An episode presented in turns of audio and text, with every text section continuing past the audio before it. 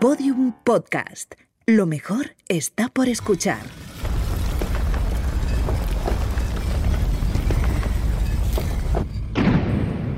Dentro de la pirámide. Con Nacho Ares. Podium Podcast.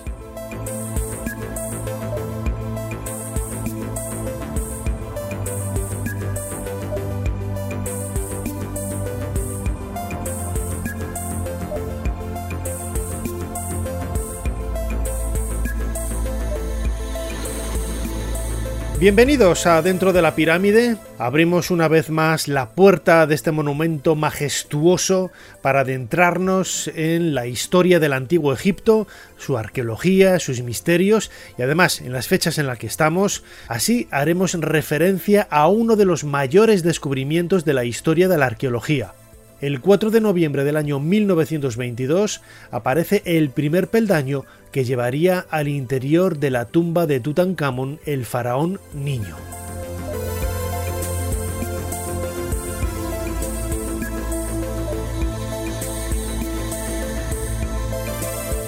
Gracias por estar ahí. Ya sabéis que nos podéis seguir a través de la aplicación de Podium Podcast. El programa lo podéis descargar también a través de otros agregadores de audio. Pero en definitiva, lo importante es que disfrutemos todos de esta maravillosa historia, el gran descubrimiento del siglo, como he titulado este nuevo episodio dentro de la pirámide, haciendo referencia precisamente a eso, al descubrimiento de la tumba de Tutankamón en 1922. El último episodio de nuestro podcast lo dedicamos al Valle de los Reyes y pasamos de puntillas, ¿no? por el descubrimiento de la tumba del faraón niño. En este programa tampoco quiero hacer hincapié en exceso en la historia del hallazgo que quizás es muy conocida y ha sido no solamente tratada por, por mí en este programa, sino también en, eh, mi canal de vídeo dentro de la pirámide en YouTube o también en mi programa Ser Historia en la cadena Ser. Lo que quiero contar y lo que quiero hacer que este episodio sea algo extraordinario, sea algo especial, es eh, bueno pues compartir con vosotros historias que son muy desconocidas vinculadas al descubrimiento de la tumba y que van más allá de también de no solamente del hallazgo arqueológico, sino también de la maldición o de otras historias que podáis pensar. Seguramente, seguramente, al final de escuchar este programa, muchos de vosotros eh, diréis, pues mira, esta historia no la conocía, estos detalles eh, técnicos o arqueológicos o históricos del descubrimiento eran desconocidos para mí, pero qué mejor manera, qué mejor manera para adentrarnos, aunque sea de una manera muy breve, en la historia de la tumba de, de Tutankamón, de la que ahora estamos recordando ese 98 aniversario, que rememorar cómo fue el hallazgo, ¿eh? y para eso vamos a tirar de archivo en las cronoficciones de Podium Podcast, que también las estuvimos utilizando en Serie Historia, una de ellas, para mí una de las mejores, recreaba precisamente el descubrimiento de la tumba de Tutankamón, una historia fascinante contada en este caso por Mona León y su equipo. El sol despunta por el horizonte. El aire es limpio y claro a estas horas, como lo ha sido día tras día desde hace miles de años. Carter está preparado. Sí. Lord Carnarvon, tu amigo, un paso detrás de ti, te cubre la espalda. Entraré con usted, Carter. La valiente Lady Evelyn, a tu lado. Cuando quiera empezamos, señor Carter. Y Ali, el mejor de tus obreros, te ayuda a abrir el camino. Recuerda esta foto, Carter. Es el momento más importante de tu vida. Vamos.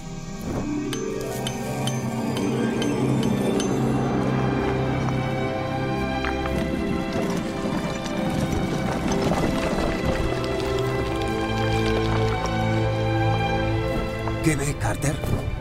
¿Ve usted algo? Dios mío. Sí. Cosas maravillosas.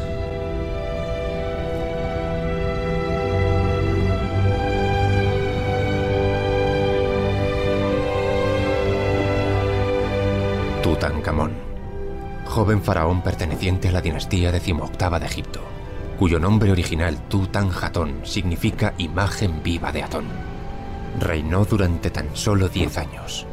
El restaurador, el armonizador, el tesoro de su tumba.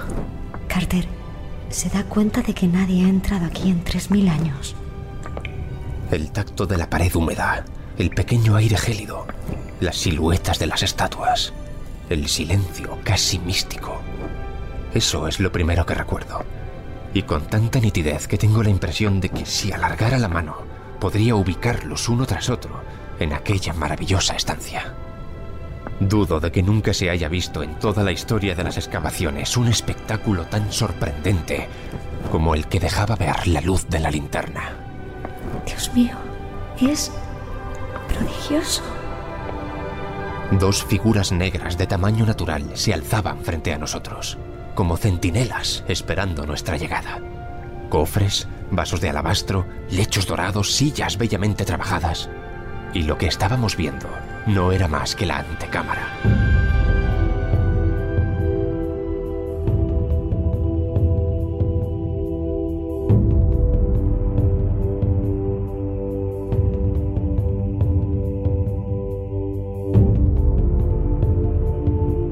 Magistral la recreación dirigida por Mona León Siminiani. Os recomiendo a todos que entréis en la aplicación de Podium Podcast y busquéis esas cronoficciones, en este caso la dedicada al descubrimiento de la tumba de Tutankamón.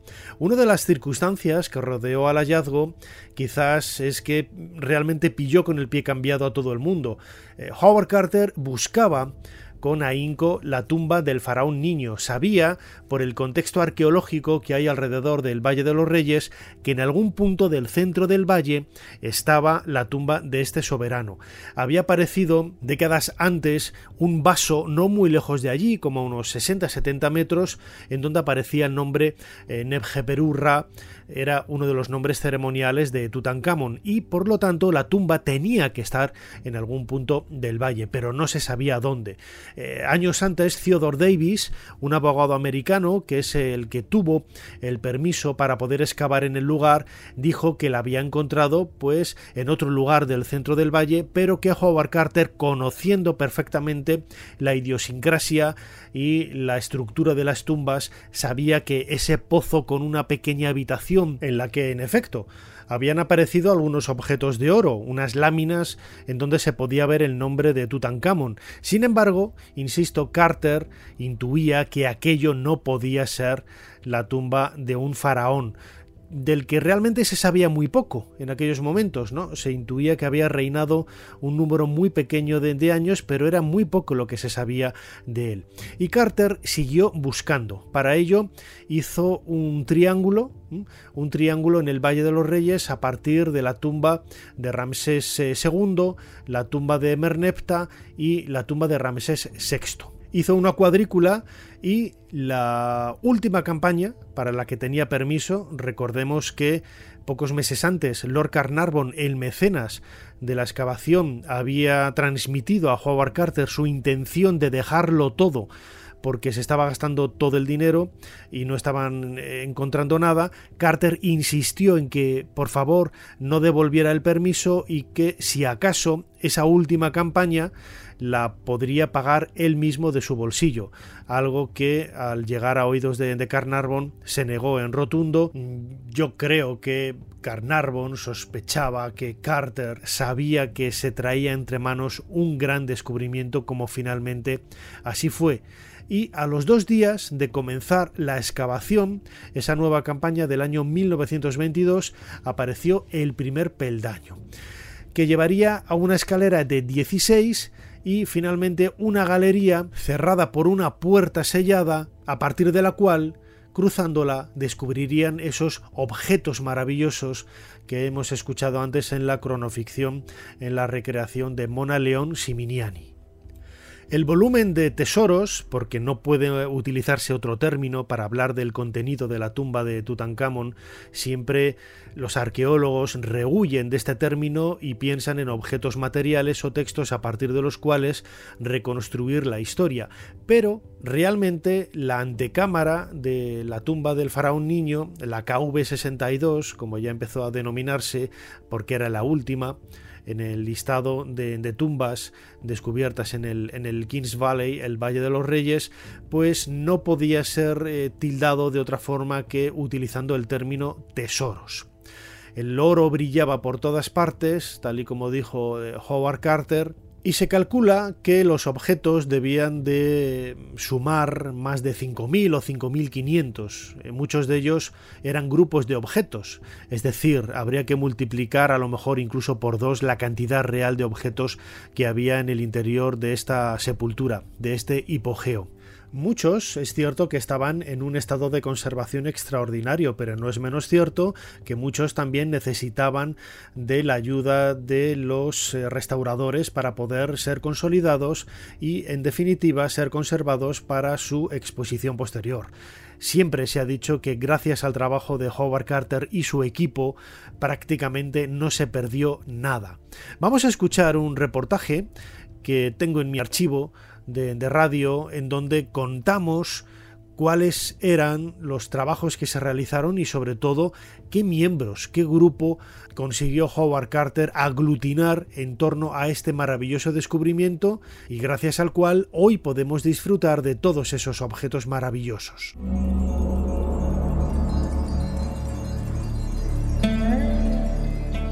Para hacer frente a la ingente tarea que se le venía encima, Howard Carter empleó el mejor equipo de especialistas. Arthur Mays era un hábil egiptólogo, la mano derecha de Carter. Alfred Lucas era químico y dejó momentáneamente el Instituto Forense de El Cairo para ofrecer los primeros auxilios de conservación de los objetos más delicados de la tumba. Harry Barton fotógrafo en Egipto del Metropolitan Museum de Nueva York, ofreció su asistencia para realizar las fichas fotográficas de los objetos. Arthur Callender era ingeniero, íntimo amigo de Carter y el encargado de diseñar toda la infraestructura en lo referente al desmantelamiento y traslado de grandes piezas. Para acabar, escucharemos una rara grabación de Alan Gardiner, un excelente filólogo que el poco tiempo que compartió con Carter estuvo dedicado de lleno al estudio de los jeroglíficos. Carter fue un tipo extraño en muchos sentidos, pero contaba con grandes virtudes. Fue una especie de genio en el trabajo mecánico de excavación y en el registro y conservación de objetos frágiles de la antigüedad. Encontró la cámara externa de lo que parecía ser la tumba intacta de un faraón, la primera jamás encontrada pero solo después de tomar todas las precauciones para conservar todos los objetos de la tumba, consideraría continuar con la segunda cámara.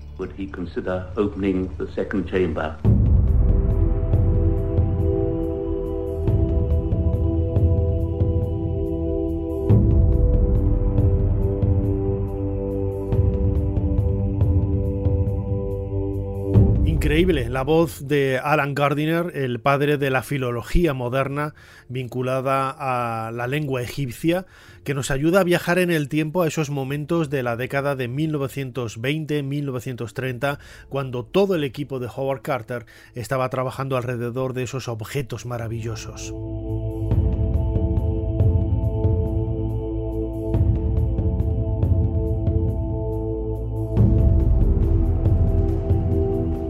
Muchas veces cuando leemos libros que relatan la historia del descubrimiento de la tumba, nos olvidamos de los otros protagonistas, esos personajes que había alrededor del hallazgo, normalmente mujeres, en ocasiones niñas, como vamos a escuchar a continuación, que también participaron en las historias quizás menos conocidas, menos populares del descubrimiento.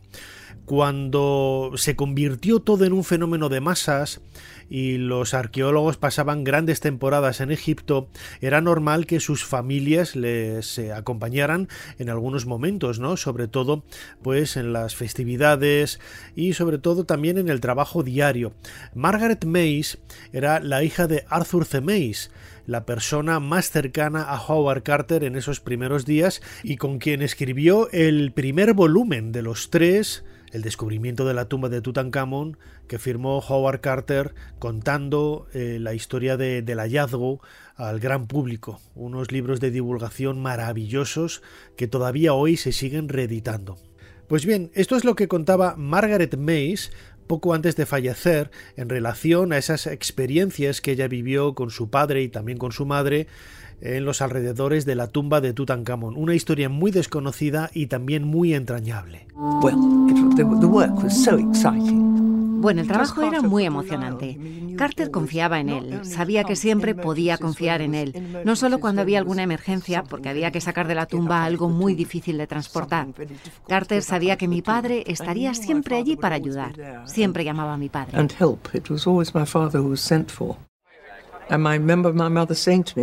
Recuerdo que mi madre me dijo, he tenido noticias de papá.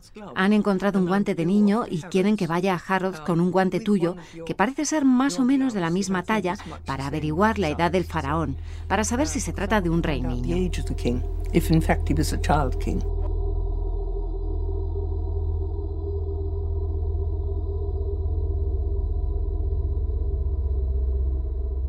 La presencia de los niños jugó un papel muy importante en el descubrimiento de la tumba de Tutankamón, lejos y dejando de lado la leyenda urbana que luego eh, intentaremos explicar, ¿no? La leyenda del niño aguador que se dice que encontró el primer peldaño, eso es una historia que no tiene ningún sentido.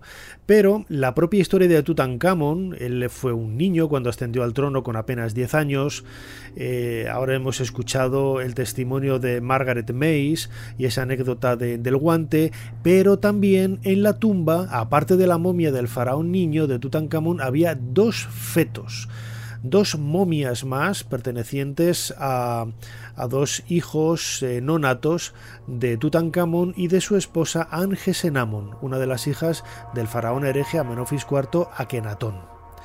Las momias fueron estudiadas en la década de los años 20 por Elliot Smith y desaparecieron. Desaparecieron para ser reencontradas hace prácticamente 15 años en un hospital del centro del Cairo, en donde allí habían sido depositadas precisamente por Elliot Smith durante años y que, bueno, pues el pasar del tiempo hizo que se perdiera su ubicación hasta que fueron redescubiertas, pues precisamente Bob Breyer, uno de los egiptólogos eh, más importantes de las últimas décadas que ha estudiado el mundo de las momias en el antiguo Egipto. Antes de que las momias de los fetos reaparecieran, o mejor dicho, una vez reaparecidas, pero antes de que fueran estudiadas de nuevo, le pregunté al egiptólogo eh, Bob Patridge, él fue presidente de la Asociación Egiptológica, de la Sociedad Egiptológica de, Manchester, cuál era su opinión sobre la realidad que podía subyacer alrededor de estos fetos. Y esto es lo que me contestó. Um,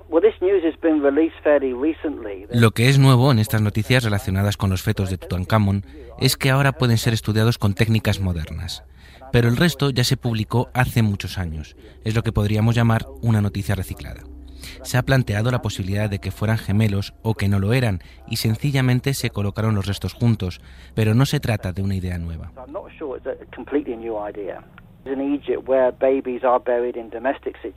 Contamos con muchas referencias en el antiguo Egipto en donde los niños aparecen en ambientes domésticos. Hay niños enterrados en el Valle de los Reyes o en el Valle de las Reinas, aunque en muchos casos no conocemos si son contemporáneos del enterramiento original. En el caso de los dos fetos enterrados en la tumba de Tutankamón, la situación es diferente. Lo normal es pensar que se trata de hijos no natos del faraón con su esposa Angesenamon, pero para saberlo con certeza tendremos que esperar a los análisis de ADN. Si el resultado es negativo y no son hijos de Tutankamón, entonces tendríamos que replantearnos otras posibilidades. Pero no creo que se trate de ofrendas.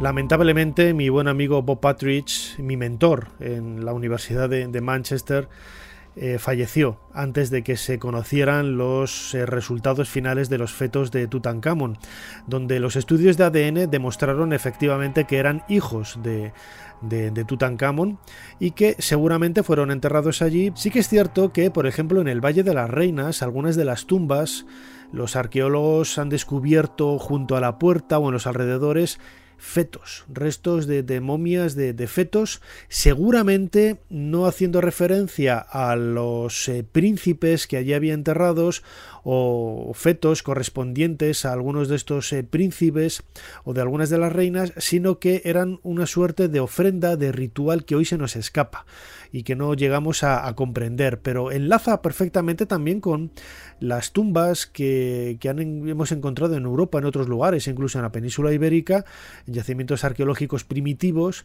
del primer milenio, del segundo milenio antes de nuestra era, en donde hay enterramientos infantiles debajo del propio suelo de las casas, ¿no? y que nos hace ver un poco esos vínculos tan extraños que el ser humano ha mantenido con la muerte, eh, buscar respuestas a las eh, cuestiones y a las preguntas que se realizan a la hora de cruzar este último peldaño que a todos nos hace ver ese momento de, de oscuridad y de frustración también, ¿no?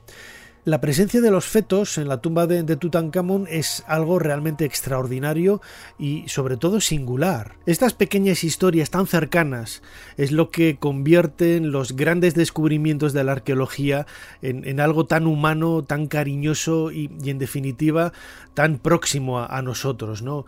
Y no es el único caso.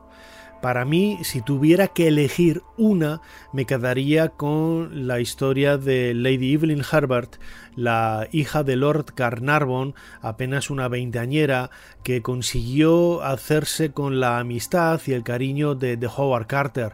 Eh, muchas lenguas viperinas dijeron en aquel momento que hubo una suerte de affair entre los dos, ¿no? entre eh, Lady Evelyn y Howard Carter a mí me parece una, historia sacada de contexto, absurda, que no tiene ningún viso de, de, realidad y que desde luego en ningún momento Lord Carnarvon lo hubiera consentido. Eh, no hay constancia de, nada parecido y sin embargo sí que conservamos eh, correspondencia precisamente mantenida entre eh, Howard Carter y Lady Evelyn manifestando ese cariño, voy a decir que sano, alguno dirá menudo ingenuo, menudo tonto, pero no. Los formalismos que vamos a escuchar en la mm, correspondencia, en la carta escrita por Lady Evelyn a Howard Carter, esas navidades del año 1922, no son más que eh, la manifestación de un sentimiento de, cariño que no va más allá de, lo que es. ¿no? Luego, precisamente, mm, Lady Evelyn y, Carter mantuvieron una estrecha relación ¿no? cuando Evelyn se casó con un importante parlamentario eh, inglés y precisamente ella fue la única que estuvo en el entierro de su queridísimo Howard Carter en el año 1939 en ese cementerio de Putney Vale. ¿no? En esta carta vamos a ver no solamente el cariño que había entre ambos, sino también las emociones que se vivieron en aquel momento maravilloso del descubrimiento de la tumba en noviembre del año 1922. Mi queridísimo Howard, me gustaría pensar que esta carta te llega el día de Año Nuevo, pero por desgracia no lo hará, aunque te llegará más rápido que si yo misma la llevara. Mi querido amigo, te deseo lo mejor en absolutamente todo. Que seas tan feliz como el éxito que has conseguido durante muchos, muchos años. Te lo mereces. Ahora mismo, querido, eres mundialmente famoso y tu nombre se sumará en los anales de la historia al de los hombres más importantes. Es maravilloso. Me encantaría que pudieras volar hasta Inglaterra, aunque sea solo por unas horas, ya que el interés auténtico y universal y la excitación que tu descubrimiento han creado te harían estremecer de emoción, compensando con ello todos los años de duro trabajo y decepciones por los que has tenido que pasar. Es cierto que a una la molestan mañana, tarde y noche, y sé que contigo también lo hacen. Desde que regresamos no hay lugar ni momento que no me encuentre con un periodista. Papá realmente ha tenido mucho trabajo que hacer. Ha sido un poco cansino desde que llegamos el pasado sábado. Sin embargo, se deleita con todo, y cuando un poco cansado me llama para contarle de nuevo una y otra vez aquello del santo de los santos, siempre estalla de alegría con una botella de champán. Nunca te podré agradecer suficientemente el haberme permitido entrar. Fue el mejor momento de mi vida. Más no puedo decir, excepto que cuento el tiempo para volver a verte. Querido, con todo mi amor, tuya eternamente agradecida y afectuosa, Evelyn.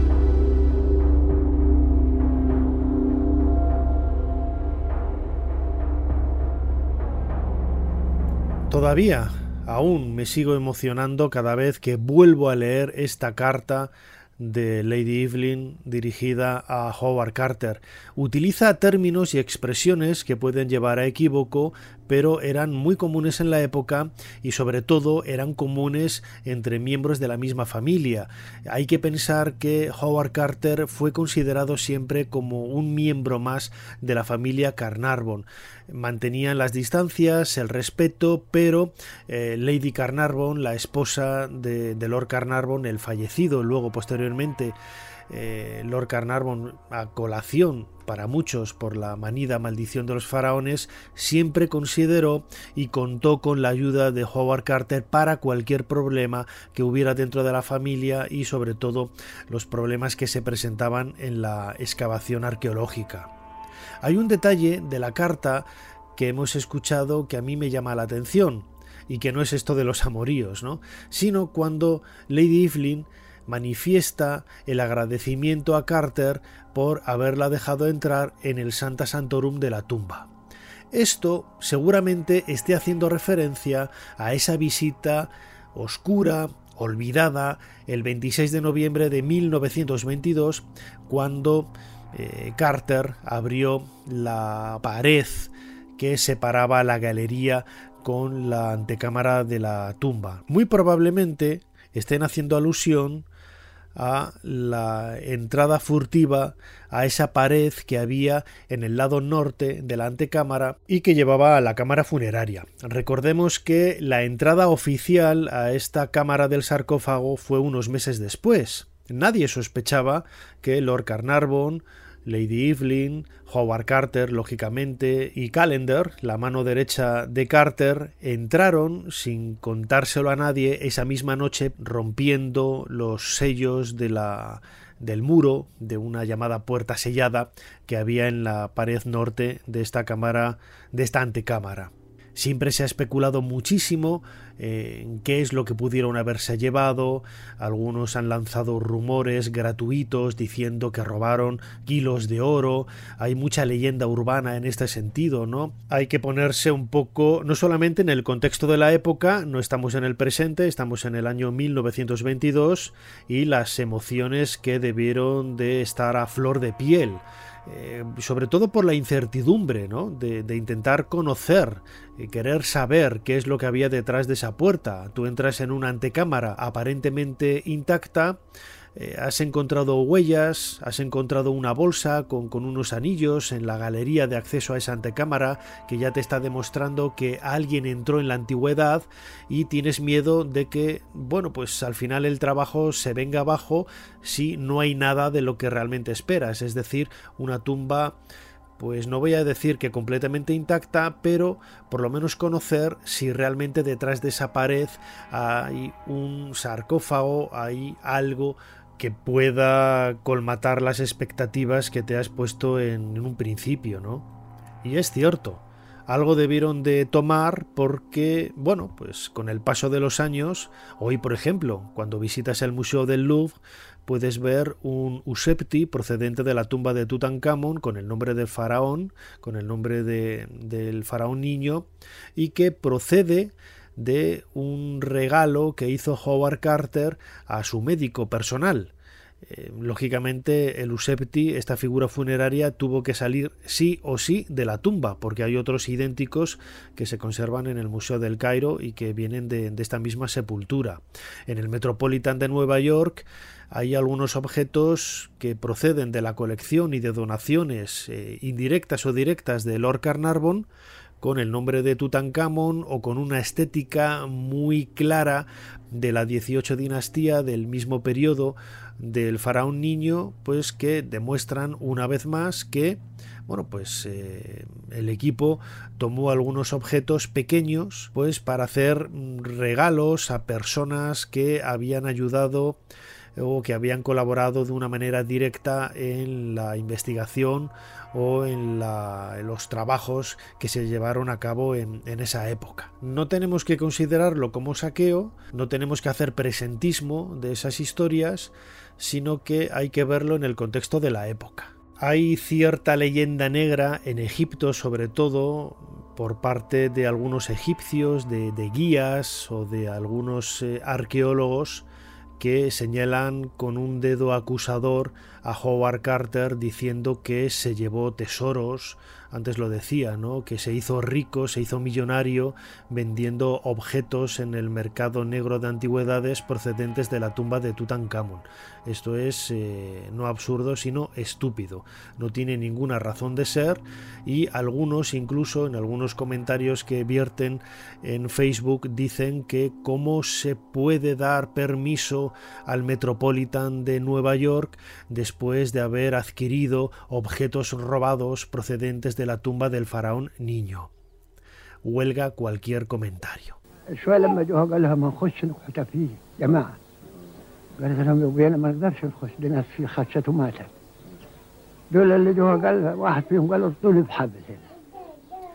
Escuchamos la voz de Hussein Abderrasul. Él es el gerente, era el gerente, falleció a finales de la década de 1990 el gerente, como digo, de la cafetería Rameseum, que hay precisamente al lado del templo de Ramsés II, en la orilla oeste de, Luxor. Es un fragmento tomado de un documental de la BBC en la que el historiador eh, Christopher Freiling preguntaba a, a Hussein Abderrasul su impresión, su opinión sobre la maldición de los faraones. ¿Por qué traigo la voz de, este Saig Hussein Abderrasul, de este personaje tan importante? Porque él fue el último testigo vivo del descubrimiento de la tumba del faraón niño. Hay una foto celebérrima en la que aparece un niño de 10 años, un niño egipcio con el turbante, la, la galavilla y la camisa blanca, y porta sobre el cuello un pectoral ¿eh? tomado del tesoro de Tutankamón. Bueno, pues ese niño era Hussein Abderrasul, que al tener prácticamente la misma edad que Tutankamón cuando falleció, Howard Carter decidió que pudiera posar eh, con el collar con este pectoral, pues para hacer una imagen que en definitiva se ha convertido en, historia viva, me atrevería a definirlo así, de la, arqueología. Pues bien, eh, a lo largo de muchas décadas, eh, Hussein Abderrasul, él concedió entrevistas a muchos medios de comunicación. En el propio restaurante hay un par de paneles de corchos con, con algunos de los eh, recortes. Él contaba en primera persona pues cómo se vivió ese momento del descubrimiento, ¿no? Como él dice que su padre descubrió el, el, peldaño junto con unos obreros y fue a, avisar a Carter el revuelo que se montó. Eh, que también su padre y su tío fueron los primeros que entraron en la, antecámara, y eso lo contaba siempre con mucho, con mucho orgullo. Lo que sucede es que cuando él falleció, que creo que fue en el año 1997, los hijos de, del bueno de Hussein Abderrasul empezaron a inventarse una historia que ha trascendido y lo podemos ver, el otro día lo vi en un documental de televisión de una cadena muy importante, pues en boca de, una egiptóloga muy conocida, eh, británica, dando por hecho que la historia del niño aguador, el niño que dice la leyenda que colocó la tinaja de agua en el centro del Valle de los Reyes en la época de la excavación y que al intentar hincarla en el suelo y remover la, la, gravilla apareció ese primer escalón que luego fue a avisar a Carter y así comenzó la historia del hallazgo. Bueno, pues eh, los familiares, los descendientes, los hijos de Hussein Abderrasul dicen que fue su padre el, el niño aguador, ¿no?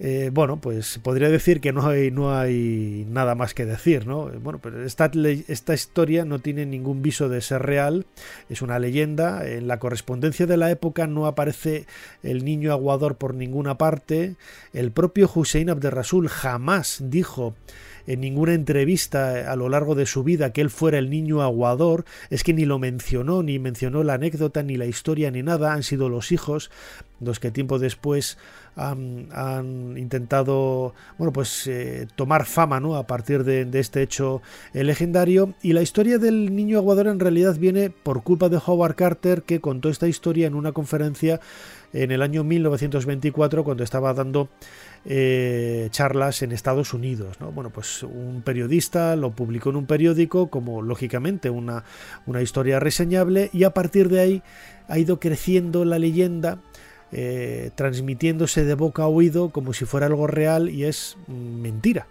Así que cuando veáis en algún documental, en alguna película o incluso algún egiptólogo hablar del niño aguador, tened presente, y sobre todo si vais a Egipto y os lo dice el guía o en la propia cafetería del, del Rameseum, eh, vais a, bueno, tenéis que tener presente que es absolutamente inventado. Esta historia del niño aguador no es eh, real.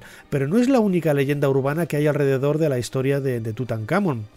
Hay una también en la que muchos hemos picado, incluso Nicholas Reeves, eh, la persona que mejor conoce la historia del descubrimiento hoy en ese maravilloso libro Todo Tutankamón, que apareció en el año 1992, menciona entre los miembros del equipo de Howard Carter a Richard Adamson. Richard Adamson era un militar que estuvo colaborando con el equipo de Carter y se encargó, por así decirlo, de la seguridad de la tumba. Bueno, eh, él estuvo en los años 40, 50 y 60 dando conferencias en, Reino Unido, en otros lugares también en Estados Unidos. Eh, y contando pues sus experiencias, ¿no? De cómo pasaba la noche en la tumba de, de Tutankamón, vigilando, con un, escuchando discos de ópera de un gramófono que le había dejado Howard Carter. Bueno, pues este testimonio es también falso. Esta historia es falsa. Se ha demostrado que Richard Adamson nunca estuvo en Egipto en esos años, era militar, es cierto, pero en esos años que él decía que estuvo siete años, del 1922 a 1929, cuidando la tumba pues eh, nunca estuvo en, en, Egipto. Y ya era algo que, bueno, pues parecía que chirriaba, ¿no? Porque no aparecía en ninguna mención de Carter, no aparecía en ninguna fotografía, no había menciones de él eh, en absolutamente nada. Alan Gardiner, por ejemplo, que murió en el año 1963, decía que no se acordaba de ese tío de, de, de, nada. Y bueno, es otra curiosidad, ¿no? Otra leyenda que hay alrededor del descubrimiento de la tumba de Tutankamón. Claro, que Richard Adamson engañó incluso hasta la reina de Inglaterra, porque fue recibido en Buckingham Palace como el último testigo vivo, ¿no? por así decirlo, del descubrimiento de la, de la tumba.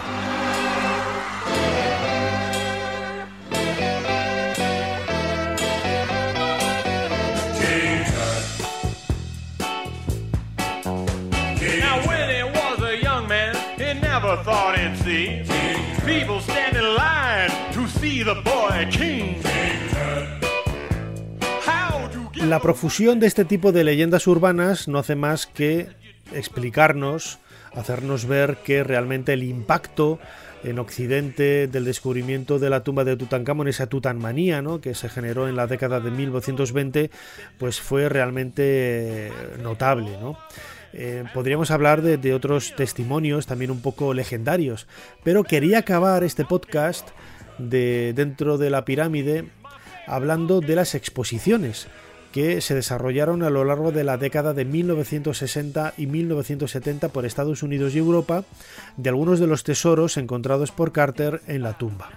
En ese tsunami de egiptomanía, de tutanmanía de los años 60 y 70, bueno, pues surgen cosas insólitas como la música que estamos escuchando de fondo, que es una canción de el cómico estadounidense Steve Martin, eh, titulada Quintat, eh, el rey Tutankamón, que la hizo a colación, ¿no? de de las exposiciones que había en Estados Unidos con tantísimo éxito, con decenas de, miles de visitantes a, las exposiciones en diferentes grandes ciudades de, de los Estados Unidos y que una vez más nos hacía ver la importancia y el impacto cultural que tiene el mundo de los faraones en el presente.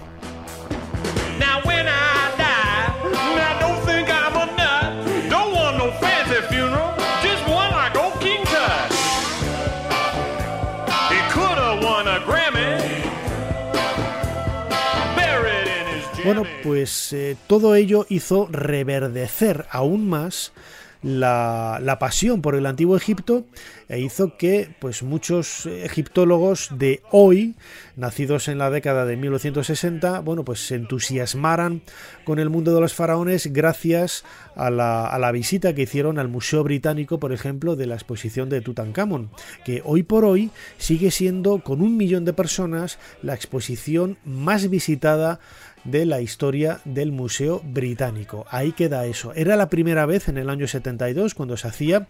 El comisario jefe de la exposición era Aydon Edwards, un egiptólogo que siempre se ha caracterizado ¿no? por sus trabajos en el mundo de las pirámides, pero bueno, como director del, del Museo Británico y director en esta ocasión de comisario de la exposición, eh, consiguió pues eh, algo que nadie había hecho hasta entonces, ¿no? Que era incluso llevar la máscara de oro del faraón niño a Londres para que eh, pudiera ser expuesta, en este caso, para un millón de personas. El éxito rotundo, tanto en Estados Unidos, en Japón, en Rusia, en París, en otros lugares del mundo, fue, fue maravilloso.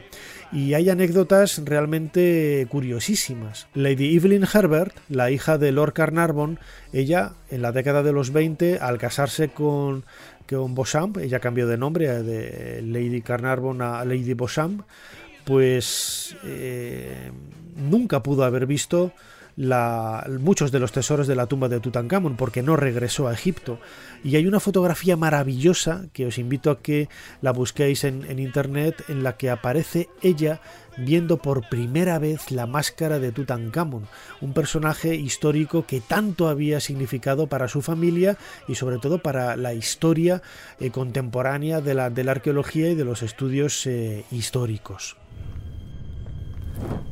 Ahí está Carter. Él está ahí. El sarcófago. Y dentro, la máscara de oro del joven rey, sobrecogiendo a siglos de historia con su expresión de tristeza serena, su sonrisa cargada de enigmas. Al mirar a sus ojos, sus ojos rasgados, lo sentí. Una poderosa conexión, una fuerza que unía aquella mirada, aquel mundo del que él provenía, con el mío. Nuestros ojos mirándose a través de océanos de tiempo, siglos resumiéndose en escasos centímetros. Tenía razón, Carter. Ha hecho usted el hallazgo más impresionante de la historia. Y de repente, 3.300 años no me parecieron tantos.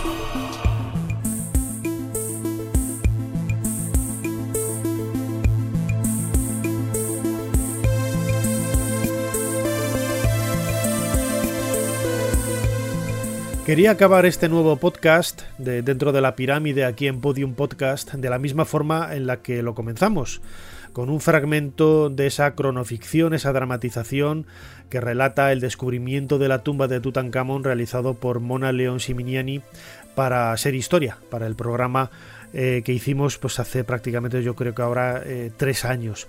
Es una recreación magistral, os invito a que la busquéis en la aplicación de Podium Podcast y la escuchéis entera, dura como una media hora y os acercará de una manera muy viva, muy viva a esos momentos tan intensos de la historia de la arqueología que son un poco los que hemos querido recrear en estos minutos también, no tanto con actores, sino con historias quizá desconocidas, porque el relato del descubrimiento de la tumba de Tutankamón como tal, yo creo que ha sido ya pues muy trillado, ha sido realmente muy manoseado y hay infinidad de, historias, como digo, pues muchas de ellas nada, nada populares que pueden aportar mucha más información y sobre todo, en definitiva, lo que buscamos es aprender, ¿no? Aprender todos, tanto vosotros como, como yo mismo.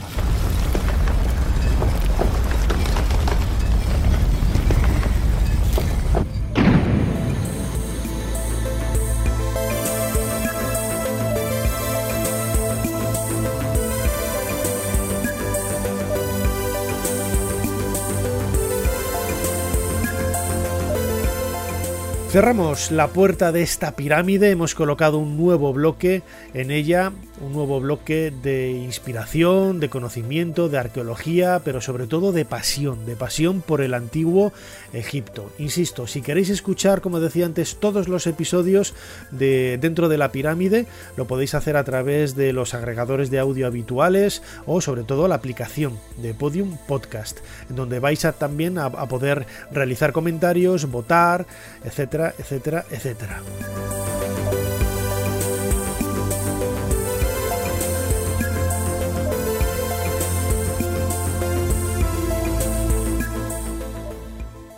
Os recuerdo también que tengo un canal de vídeo en YouTube que se llama precisamente Dentro de la pirámide, en donde vais a también a, descubrir informaciones que complementan las historias que hemos contado aquí. ¿no? Hay algunos vídeos, por ejemplo, titulado Los tesoros de Tutankamón o La leyenda del niño aguador, la historia de Howard Carter. Hay infinidad de, de vídeos que yo creo que pueden aportar nuevas ideas si queréis tener un poco un conocimiento más amplio del descubrimiento de la tumba de Tutankamón.